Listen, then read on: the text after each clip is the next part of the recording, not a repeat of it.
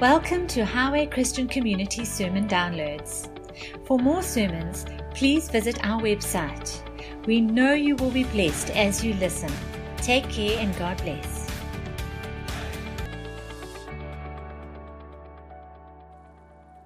Good morning, everybody. Can you hear me clearly? It's so wonderful to be with the family of God. Amen. You know, the kingdom of God is growing and extending every day. Every day, all over the world, people are hearing the good news of the gospel. And every day, they are coming to a knowledge of the truth. That's what's happening every day. And you get to be a part of that.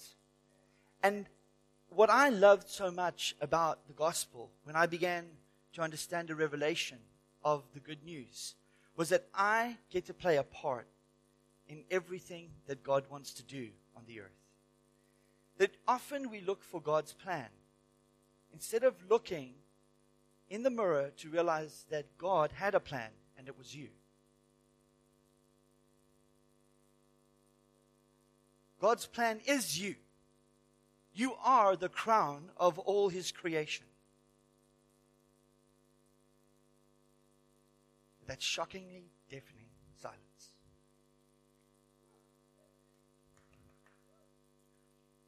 In the return of Christ, he comes riding on a horse, and it says, on the horse, on the side, it says, King of kings and Lord of lords. You are the kings and the lords that he is king and Lord over.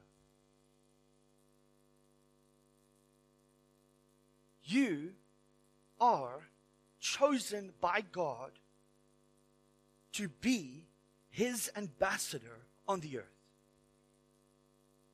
today, right now, where you are, if you are a born again believer, you, wherever you go, might be the only version of Jesus someone ever sees.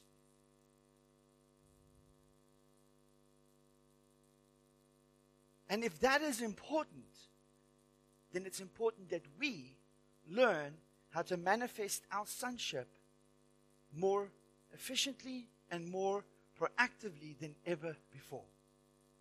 Because if we truly want the kingdom to come in word, not in word only, but in demonstration also, then we have to be available. How many of you sitting in this room saw the devastation of what playing church does during this time that we just faced? You see, a church that has become dull of hearing is a church that has heard the truth over and over again and hasn't acted upon the word. That picture over there clearly demonstrates that it is the word of God that puts the angels of God in action to destroy the works of the devil. Can you see it? I'm just a simple guy. I put pictures together like, you know, Egyptian hieroglyphs. Word equals devil's dead.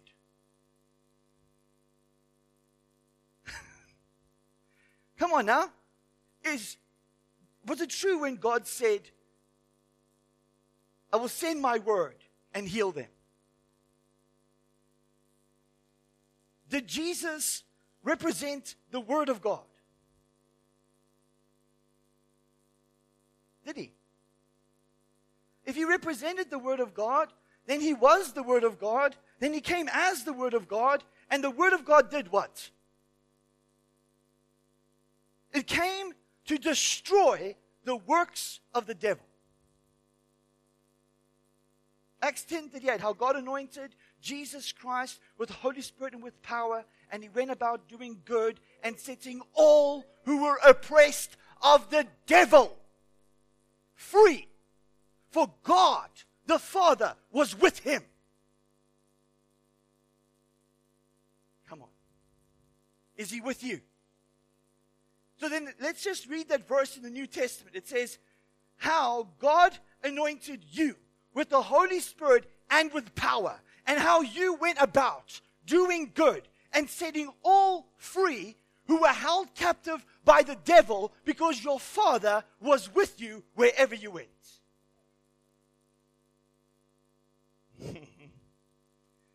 Well, if that's the beginning of it, it's going to be fun. Amen. Hallelujah. Tell you what, the first thing we need to understand is what God says about something before we can live in it. You can't live in something that you don't know is yours.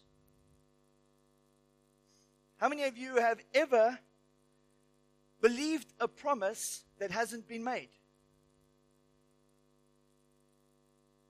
In other words, have you ever been able to put your trust in someone doing something for you that they never said they would do? No. Isn't that right? You can't expect someone to do something for you that they didn't say they would do. Am I correct? That means that when God said I would do it, then he made a promise. So the fact that he said he would do it made that promise available so that you could trust his promise. Now, how many of you know that a promise is something about what you are going to do in the future? Am I right? So, if it's something you're going to do in the future, then the reality is that we keep looking at healing as something that's coming rather than something that we have. Because most people read, God has healed, uh, God will heal me. Or, the, for example, in Isaiah 53, it says, By his wounds we are healed. How many of you have read that scripture before? Well, that's in the present tense. But yet, in 1 Peter 2 24, it says, By his wounds we were healed. So something changed from, from by his wounds we are healed to by his wounds we were healed. How many of you think that that's a significant difference? So, when God made a promise, it takes more faith to believe someone will keep their promise than it does to see that someone has kept their promise. Am I right? Is it, if someone says they're going to deposit 10,000 Rand into your account, and you see no 10,000 Rand, then you feel they've lied to you. But if someone says they're going to put 10,000 Rand in your account, then you're trusting they will do so. And when the 10,000 Rand comes into the account, then you no longer need faith for 10,000 Rand to come into your account. You only now need faith to know that it's in your account. Are you guys still out there? So that means that if something is already deposited, then it's already yours. It's not something that, that's coming. If I transfer the money into your account, it's already your money. Is that right? So then, when you need to use that money, do you need to call me to transfer the money again? Then why do people keep asking God for healing when He's already given it to them?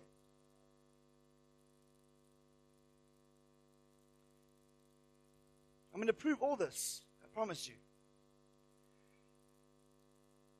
In the Old Testament, there was this idea concerning sin and freedom from sin called atonement. How many of you have heard of atonement before? Atonement really is rooted in the idea of covering over sin. And covering over sin protects the sinner for a season. But what Jesus came to do was to remove sin completely. So the atonement was a faith based action based on something that was going to happen in the future, but it wasn't sufficient to do what that thing in the future would do. It was a shadow and a type of that which Jesus would do in the future. Because there was never a sacrifice worth sacrificing that could truly take away the sins of the world except the one, Jesus Christ. He's the only one. And so, even though God overlooked sins in the past through the sacrifices, He did so because they had faith in what Jesus was going to do for them. Does it make sense? Right. Now, in Hebrews 9 11 to 14. If you just bring it up for me, please.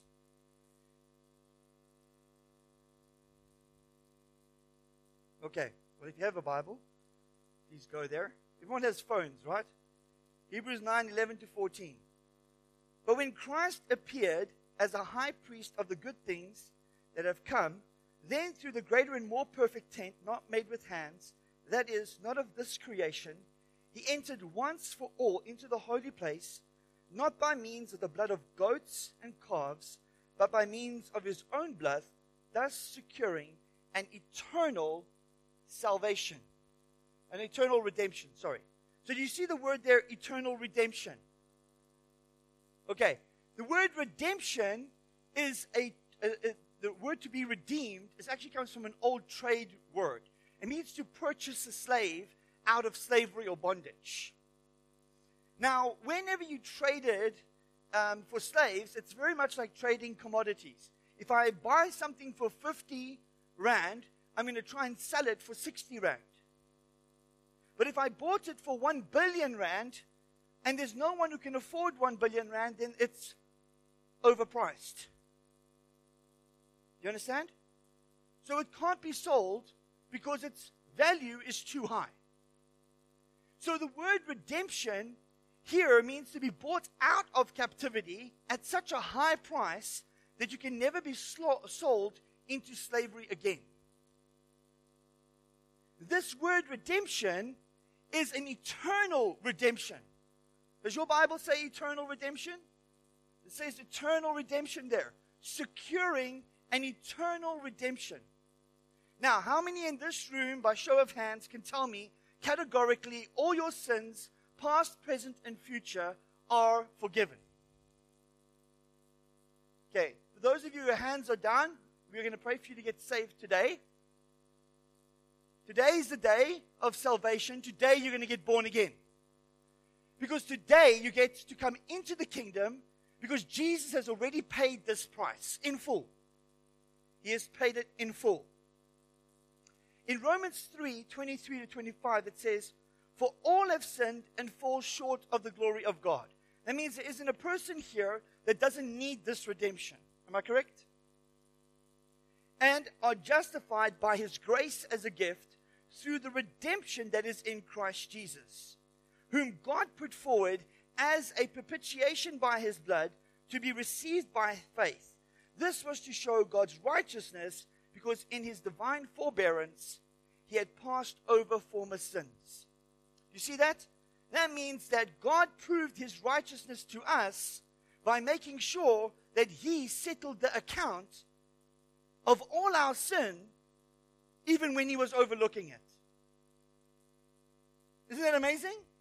Now, now let's just go back for a second when we first started, Steve was sharing about Genesis and how in the beginning everything was perfect, and then there was this um, mistake that happened and it all got messed up. Am I right? And what's interesting about it is Jesus comes to completely restore us back to a better state than what we were in the garden. But yet we still live like people who are subject to a state that is worse than the garden.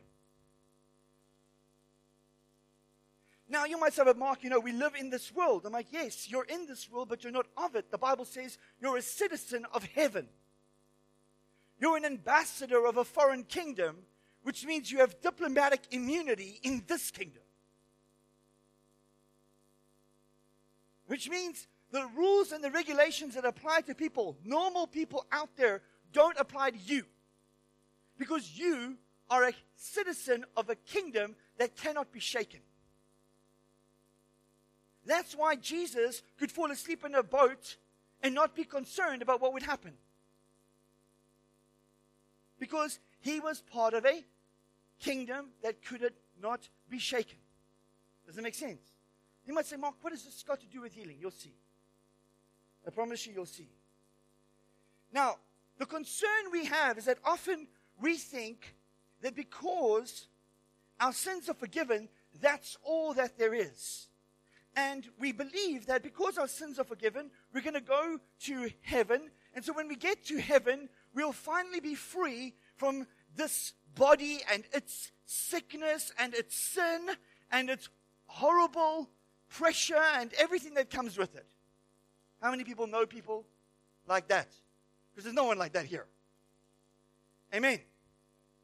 Now, that the reality is that people think this way because they believe that death is their Savior, not that Jesus is their Savior. They believe one day when I die, I'll go to heaven. I've got news for you. If you're born again, you're dead already. The Bible said you died with Christ, you were buried with him, and you were resurrected with him to a new life. That means that as a believer, you are already alive in Christ, and that death no longer has power over you. So, if death no longer has power over you, why do we allow sickness to have power over us? You see, whatever you believe you can get, you give, in a way, space to get it. You attract what you fear, you attract what you believe. See this? A good friend of mine gave me this. Faith over fear. See that? Why is it important? Because faith means you're trusting God in spite of what you're going through. Because you know that what He said is greater than what you're going through. So that what He said matters more than what you're going through. And then at the end, you look back and you go, oh, yeah, what He said is now true, even though of everything I went through. Now, I've seen this in situations where people have been shot. I've seen this in situations where people were on the verge of dying. I've seen this in situations where people were brain dead and they came back because of the Word of God. Because God is faithful to His Word, not because He's faithful to a person.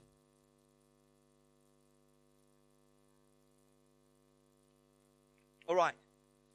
Psalm 103. Well, now this is where the connection comes. So far, I've shown you that redemption is about your salvation, about your rescue.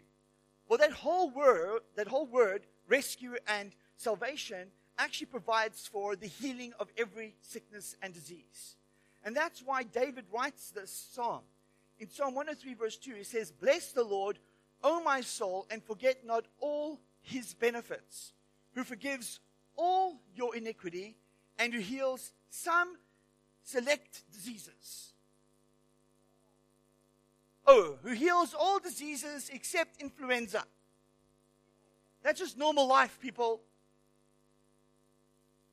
That's just part of life. You just got to cope with that. Are you reading what I'm reading? Forget not all his benefits. Why not? Why should we remember his benefits? Well, because we tend to forget. The world is telling us this is normal, but our normal and their normal has always been different. We don't, listen, we don't need a new normal. We just need to live the normal. Supernaturally normal. Am I right? If, if there's, listen, if you wake up in the morning and your expectation of what can happen in your life isn't greater because you are in the kingdom of God, then what is there a difference between you and the person next door who isn't saved? There has to be some greater expectation of what God will do in and through your life. Am I right? And I believe everyone in this room has a desire to see these things. The only thing that debilitates us is fear. And we all, I'm honest enough to talk about that. But what does away with fear is the perfect love of God.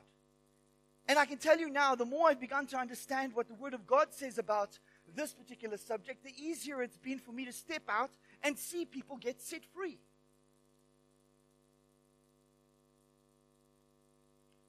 So he says, Forget not all these benefits, who forgives all your iniquity. We believe that one. And who heals all your diseases, who redeems your life from the pit and who crowns you with steadfast love and mercy, and who satisfies you with good, so that your youth is renewed like the eagles. You know, if you read a little bit further, the, ver- the next verse says, The Lord works righteousness and justice for all who are oppressed. What? The Lord works. So if you're being oppressed, what's the Lord doing? How is He working? How would the Lord bring justice and righteousness for all who are oppressed? How would He do it? Through us.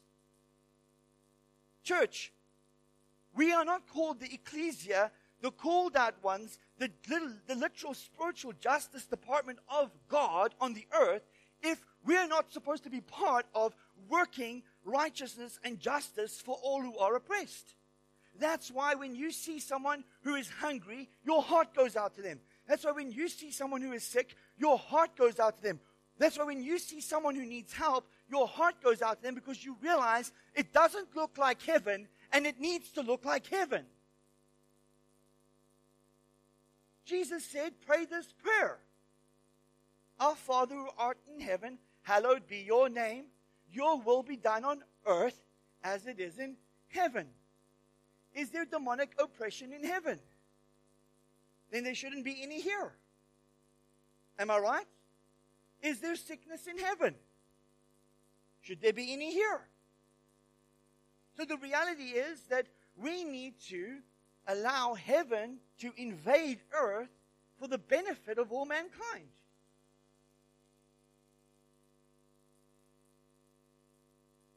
You're making me work very hard this morning. It's okay. Right.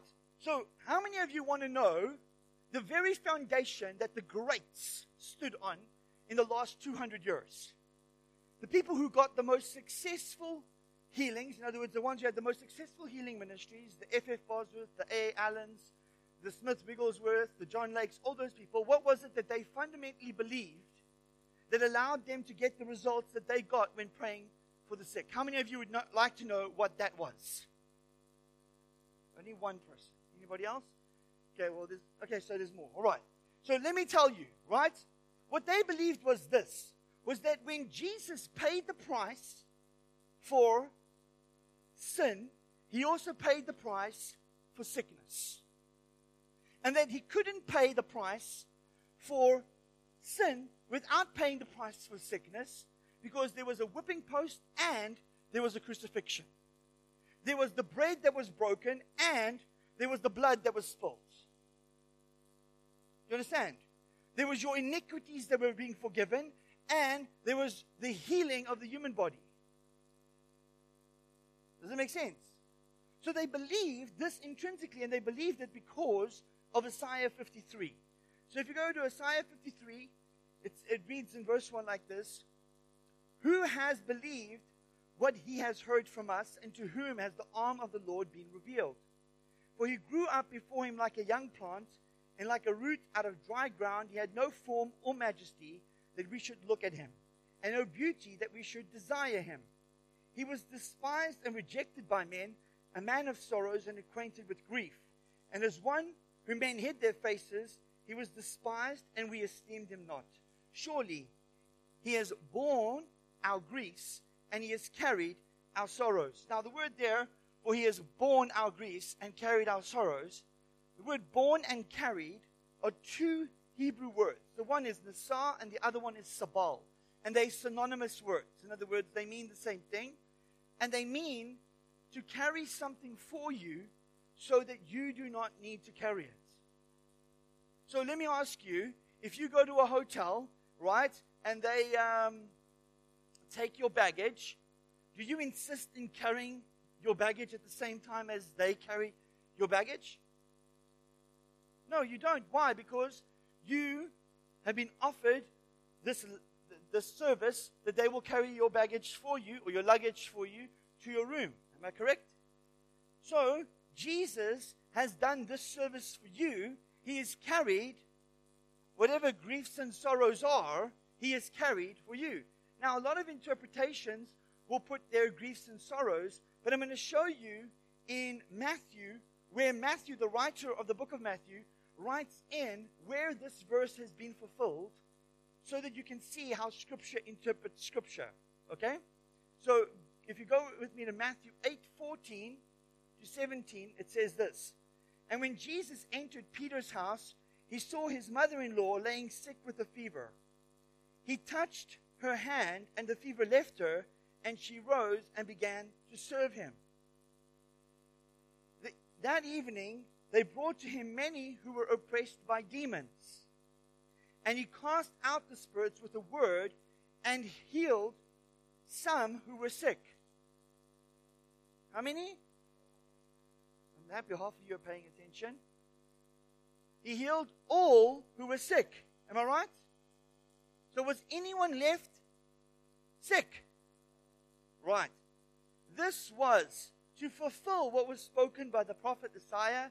He took our illnesses and he bore our diseases. Now, this is Isaiah 53, verse 4, where it says griefs and sorrows in the Hebrew. But yet, Matthew is writing in the context of people being set free from demons and being healed. He's writing into that context that that context was fulfilling what this scripture was talking about. Which means that a more accurate rendering of the Hebrew should actually be what is written here in Matthew 8 14 to 17. This was to fulfill what was spoken by the prophet Isaiah. He took our illnesses and he bore our diseases.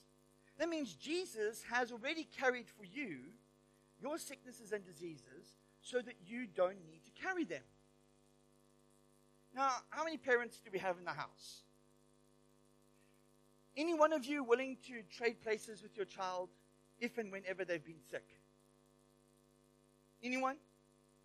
Do you know where you get that from? The Father. That's where you get that from. Just as you would be willing to trade places with your child, God was willing to trade places with us. Does that make sense? And he literally traded places with us and took our sicknesses and diseases so that we don't have to bear them anymore. Then you might say, well, Mark, you know, um, people still get sick. Yeah, people still get sick because people are not convinced that this is true.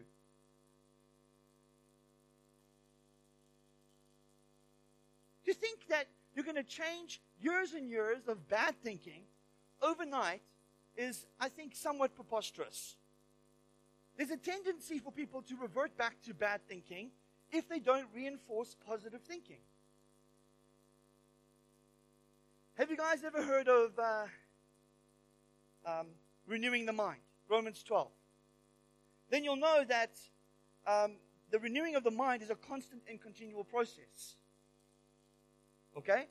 Now, a good friend of mine puts it like this He says, if you've got bad thinking, it's like having a diaper full of doo doo. You know what doo doo is, right?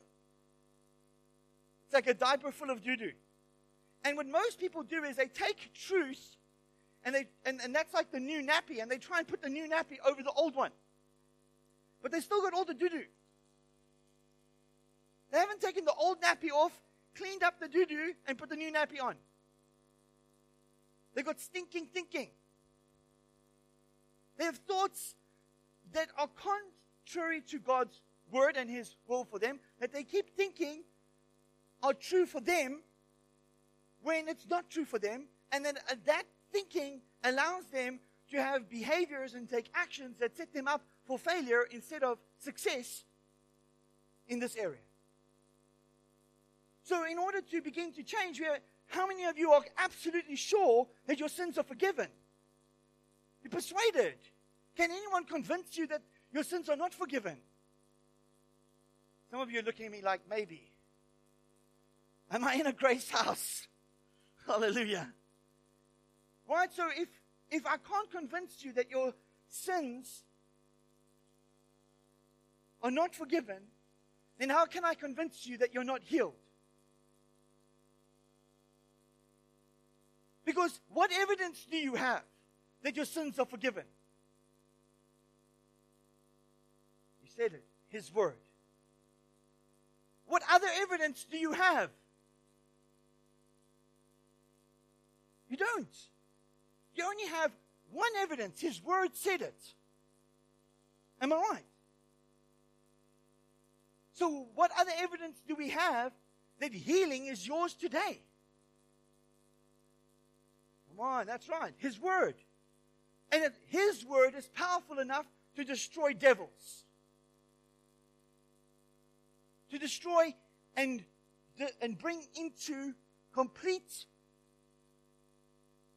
prison those thoughts and imaginations that raise themselves up against the knowledge of Christ. So, what these guys believed was that healing was as much a guarantee for you as salvation was. That means how many of you um, should get sick? Nobody. Nobody should get sick. But yet we still get attacked, don't we? So I don't want you to misunderstand what I'm saying. I'm saying that the word promises a standard up here, but often we live somewhere around here. Am I right? And we're all growing towards it. But if we don't have the right standard, we'll never head towards the right goal. Is that clear? That means every single person in this room can be completely free from sickness and disease and can expect God's word to work for them because He's already done it. Today, your sins are forgiven, your bodies are healed. So this is to set the precedent, the precedent for this fact that as much as your sins have been forgiven, your body has been healed. And then next week, I'm going to talk to you about the fact that not only can you walk in this as divine health, but you can walk in this to the degree where it spills over to others because of who God has created you to be. Who's excited to hear about that? Amen. So, what we're going to do now is if you can all just stand for me.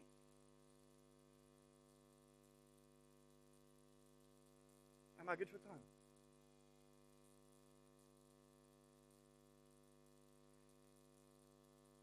If there's anything that you struggle with in your body, whether it be allergy, whether it be an ache, a pain, an injury, anything like that, can you put up your hand? Okay. How many of you heard this word this morning and you feel stirred in your heart that this is something that you need to take a hold of? Okay, so put your hands up for me. So, those of you who have felt that stirring, I want you to put your hands up for me, okay? And receive this right now, okay? In the name of Jesus, from the top of your head to the tips of your toes, be healed right now. Right now. Right now.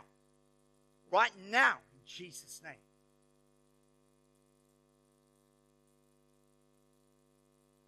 Every allergy, you bow your knee to the name of Jesus. Go right now. Every weakness, every infirmity, go right now in Jesus' name. Right, now the person next to you, I want you to just look at them and ask them a question. Ask them, How are you doing? How's your body doing? Can you feel a difference? How many of you could feel a difference? Put your hand up for me. One, two, three, four, five, six, seven, eight, nine, ten. Now, those of you probably who can't tell, okay? I'm telling you now, God is already working on the inside of you. What I just did, I'm going to teach you to do. Is that good? Amen. Let me just close with prayer. Father, I just thank you for every single person here. I thank you that your word will not return void, but it will accomplish the task for which it is sent. I thank you that we declared them whole and healed and that is the way it is, that's the way it will be. In Jesus' mighty name.